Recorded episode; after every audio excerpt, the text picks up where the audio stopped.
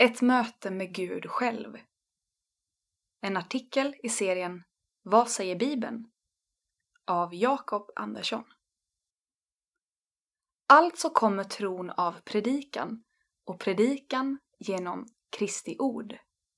Romarbrevet kapitel 10, vers 17. Gud har många bra tankar och avsikter med församlingen och den kristna gudstjänsten. Det finns många anledningar till att vara med i en församling. Till exempel att få ta emot och ge stöd till kristna syskon i olika åldrar. Men det finns ändå ett stort fokus i allt det som församlingen håller på med. Det finns en huvudanledning till varför vi behöver en församling. Det är helt enkelt att vi behöver möta Gud.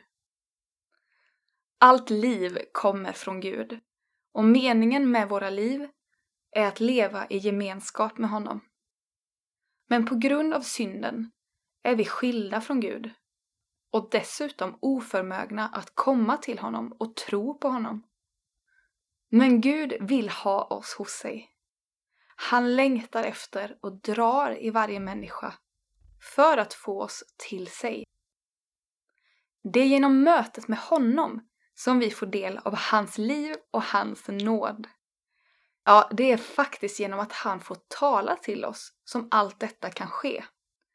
På samma sätt som Gud genom att tala skapade hela universum och som Jesus genom att tala uppväckte folk från de döda, så vill Gud genom sitt ord skapa tro och liv i oss idag.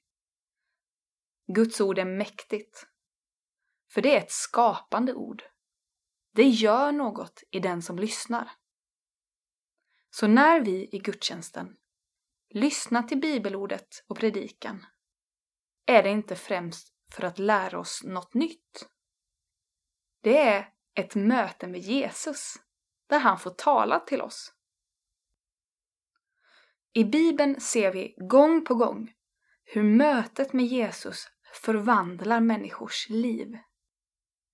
Han skapar tro, gör under, upprättar, tillrättavisar, tröstar, ger av sin kärlek, vägleder och visar vem Gud är. Han är densamme idag och vill göra samma sak med dig. Och allt detta vill han göra genom sitt ord, genom predikan. Gudstjänsten är den främsta mötesplatsen med Gud som han har gett oss. Förutom Guds ord får vi där dessutom del av nattvarden, där vi får ta emot Jesus själv. Därför behöver du en gudstjänstfirande gemenskap, där man predikar från Bibeln och förvaltar sakramenten. Tänk att vi i gudstjänsten får möta Gud själv. Att tänka på detta gör gudstjänsten mer spännande och höjer våra förväntningar. Han är där och vill möta dig. Är du där?